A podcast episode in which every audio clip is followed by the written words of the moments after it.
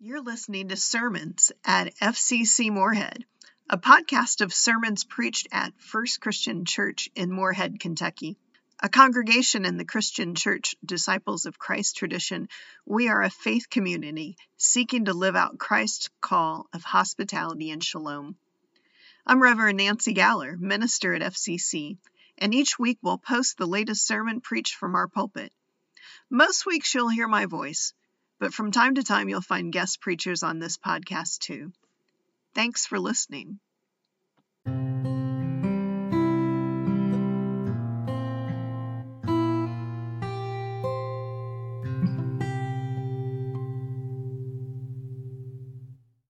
We are, you may discover, in the middle of Mark's telling of a day in the life of Jesus. Last week opened up with Jesus in a very public role. He was preaching in the local synagogue in the fishing village of Capernaum on the Sabbath. And the folks gathered around are all astonished at his teachings, and then they're amazed when he heals a man bound up by a demon right there in the middle of the synagogue.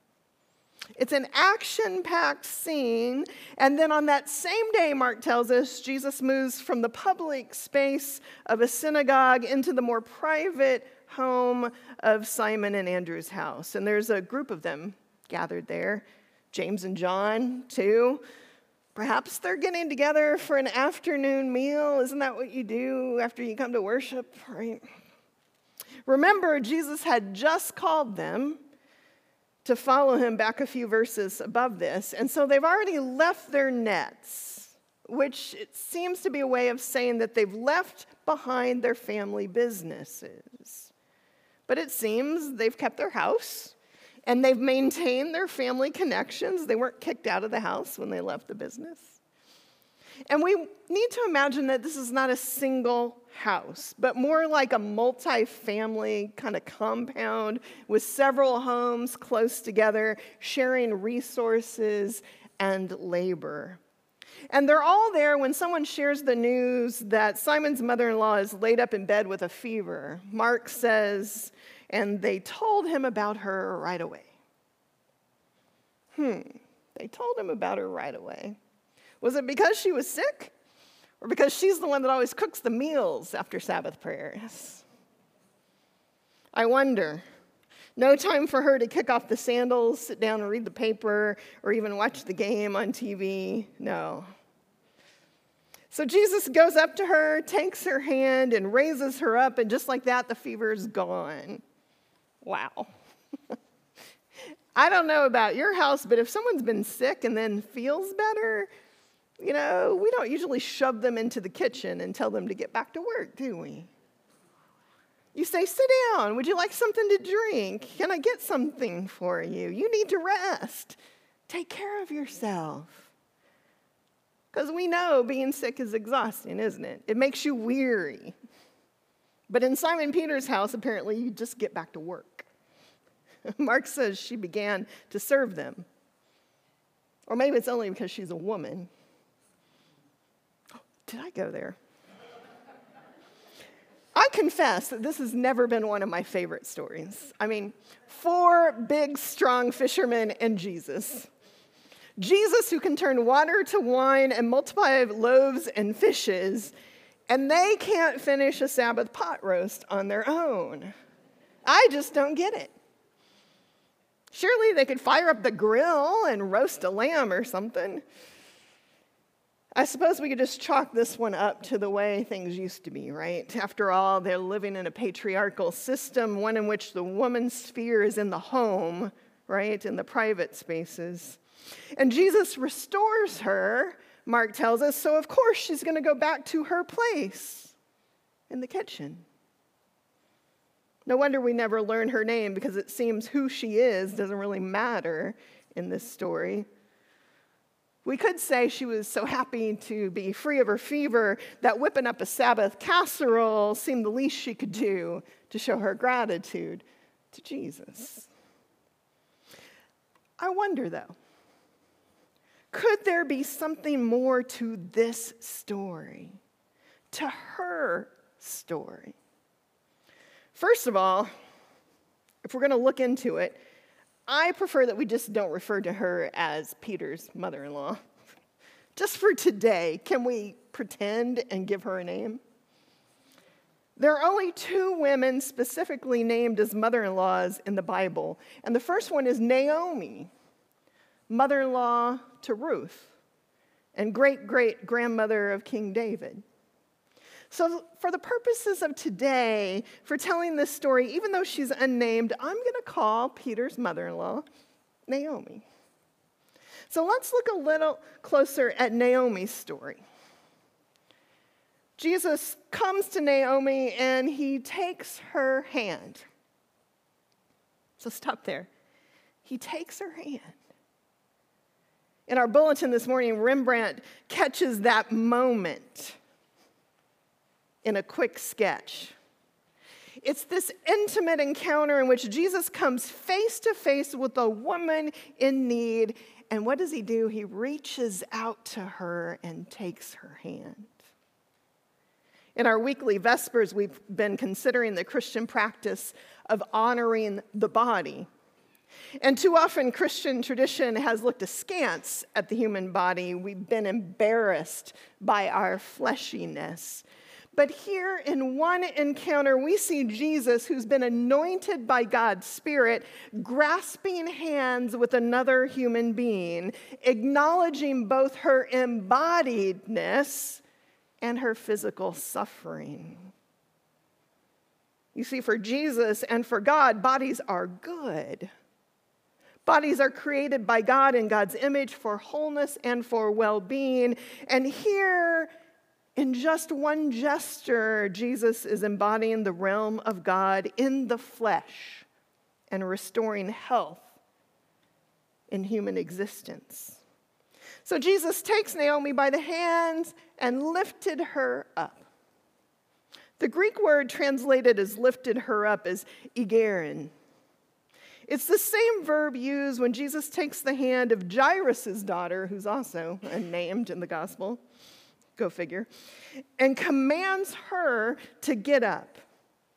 And in doing so, raises her from the dead in chapter 5 of Mark's gospel. And it's the same word used at the very end of the gospel when a young man at the tomb tells the women who have come to anoint the body of Jesus, He has risen, He is not here. So perhaps this may be a clue that Naomi's story may have something more to it than simply banishing a fever. That maybe this new life stuff of the kingdom is, as Jesus has been proclaiming, actually come near to human beings. It's come near to Simon Peter's house, near to this woman. Then the fever left and she began to serve them. I'm geeking out today on the Greek. I apologize. The Greek word translated in our reading today as began to serve is diakoni, from which, the word, from which we get the word deacon and diaconate. And it's not the first time that this word has appeared in Mark's gospel. It's the same word used to describe how the angels cared for Jesus after his time in the wilderness. So, here in chapter one, the men may have been called to follow, but it's a woman who first understands that the proper response to the gift of healing is to serve. Amazingly, it's Simon Peter's mother in law and not Peter who is the first deacon in the gospel. In the first day of Jesus' ministry, it's Naomi who recognizes the honor of service that Jesus will be modeling for all of us and calling his disciples to emulate, to serve. Diakone. That word diakone will show up again in Mark's gospel. In chapter 10, after Jesus has made the turn to go up to Jerusalem, where he will be handed over and executed, James and John come to him. Those men who chose to follow Jesus. And they ask him to sit at his right and his left hand to assume positions of power in the kingdom. And all the rest of the disciples are miffed when they hear the audacious request because that's what they want to. Jesus sets them all straight. He says, Whoever among you wants to be great must be a servant, a diakone of all. For I came not to be served, but to serve. Diakonos. In this kingdom of God, which Jesus is embodying, Jesus came to do exactly what Peter's mother in law, Naomi, does here, which is to serve. The word shows up again in chapter 15, this time in the shadow of the cross. At Jesus' last breath, Mark tells us that there are some women there watching from a distance. And at this point, remember, all the male disciples Jesus had called, uh, they're all gone. Simon Peter has already denied him three times, and the rest of them have fled into the night. But here at the cross, Mark says, there are some women. And among the women, Mark tells us there's Mary of Magdala, Mary, the mother of James the Younger and Joseph, and Salome, and many other women who were not named, but who had come up with Jesus to Jerusalem. And then Mark gives us an additional description of those women that remain.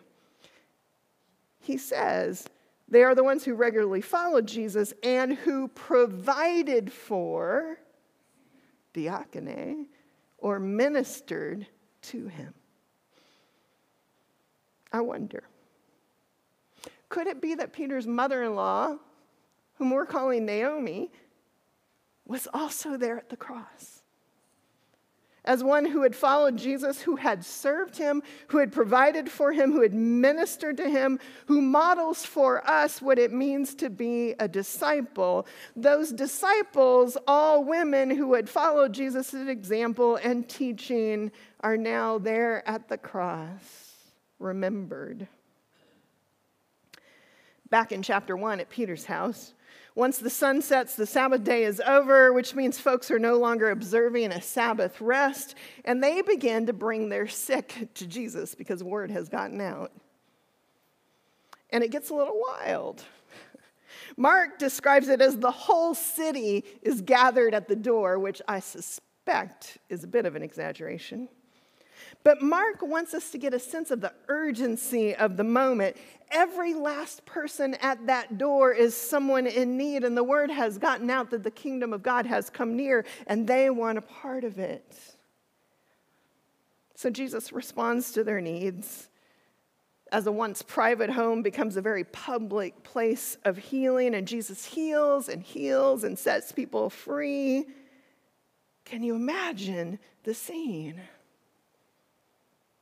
I'm tired for Jesus at this point in the story. I mean, he's had a packed day full of teaching and healing without a break. And to be honest, after one Sunday service, I'm ready for a nap. And Jesus had this long day and night, meeting the needs of everyone at the door. He needs some rest. But what does he do? He gets up early the next morning while it was still very dark and he steals away to a deserted place, Mark tells us, which I think we can find as encouraging. Not the getting up early bit necessarily, but the needing to get away for some solitude and renewal. You see, even Jesus gets weary in Mark's gospel. He spent so much time giving of himself to the people of Capernaum that he has to steal away for some prayer and respite. I wonder, did he have those poetic words of the psalmist and the prophet Isaiah with the imagery of eagle's wings, which the choir sang for us? For he will command his angels concerning you to guard you in all your ways. On their hands they will bear you up. Or as Isaiah puts it, but those who wait on the Lord will renew their strength. They'll mount up with wings like eagles. They shall run and not be weary. They shall walk and not faint. We're only in chapter one of Mark's gospel. But remember, Mark is setting up a pattern for Jesus' ministry for us here. After his baptism, before his ministry begins, what does Jesus do? He goes out into the wilderness to a deserted place for a time of prayer, for a time of regaining strength, energy, direction, renewal. And here again, Jesus teaches, he heals, he casts out demons, and then he retreats again to a deserted place because he needs a time of renewal. If Naomi, Simon's mother in law, understands Jesus' radical call to service as the way of discipleship, Peter, in this story, by contrast, is clueless. Folks are back at his door at the first light of day, and does Peter serve them? Does he practice diakono? No. He and the other disciples go out and hunt for Jesus. Some translations, like the NIV, soften it up and say Peter or Simon went out to look for him, but hunted for him is a better translation. Actually, hunted him down might even be more precise. The Greek has an implicit, strong, hostile implication. They track Jesus like an animal. Why? I think because in their view, Jesus is neglecting his duties. On the second day of his ministry, Simon Peter is out to correct Jesus. Later on in the gospel, we know Simon will try this again to alter the trajectory of Jesus' ministry, and both times he will fail miserably. Simon thinks he knows what Jesus is called to do, that Jesus needs to get back to work, not sit around in prayer. The crowds are demanding his attention. But Jesus, in this pattern of taking time to go back to his calling, to refresh his spirit again, that is not idle time. That's centering time for Jesus. I think there's wisdom here for us as well. The crowds push in, you know, daily demands on us are high, and it is easy to get lost in the rush. And under the pressure of the immediate, we can lose our way, our focus, our calling. Simon Peter feels the pull of the demands of the crowd at his door. And what does Jesus do? He says, let's move on. Let's go somewhere else. In Mark's gospel, we're getting, beginning to get a picture of what the realm of God is like. In Jesus, we see a God that is on the move, a God that refuses to be contained by our short sighted vision or by our immediate demands or by the tyranny of the urgent.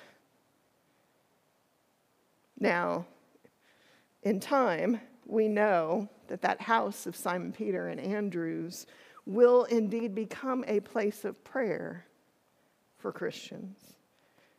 That one day it will be a gathering place for a church, for a faith community. It will become known as a place of healing for future generations.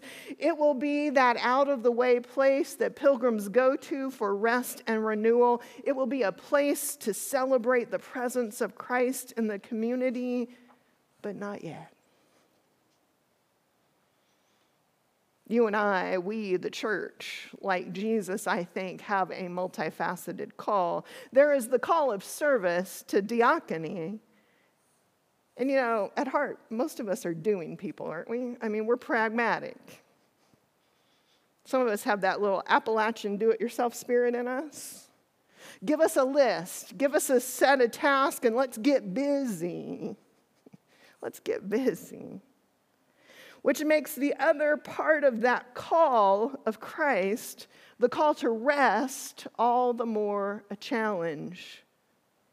Not only are we called to serve, but we're also called for times of intentional renewal and reflection, to moments of deep listening, so that we can be open to where the Spirit is leading us now.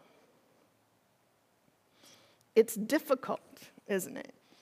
Not to be pulled by the immediate demands of the crowd to instead choose at times to prioritize the deepening of our relationship with God and to be open to the new places that God is already at work in and wants us to be there too.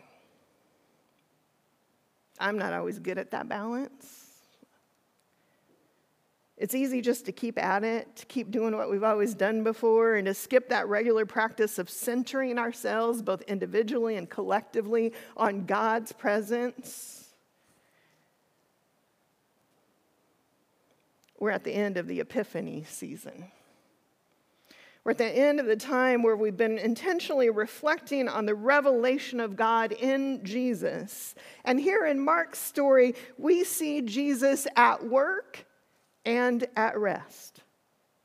And both of those done in tune with the call of God upon his life. It's a depiction of balance, of grounding in prayer and discernment, and at the same time, a clear focus on doing, on service. We can't do one without the other. At one extreme is burnout, and at the other is isolation from others.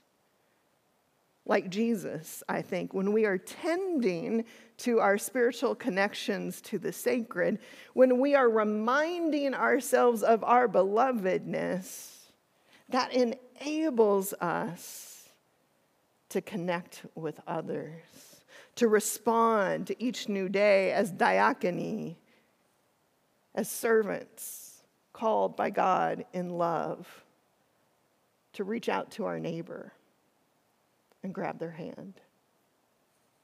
Thanks be to God.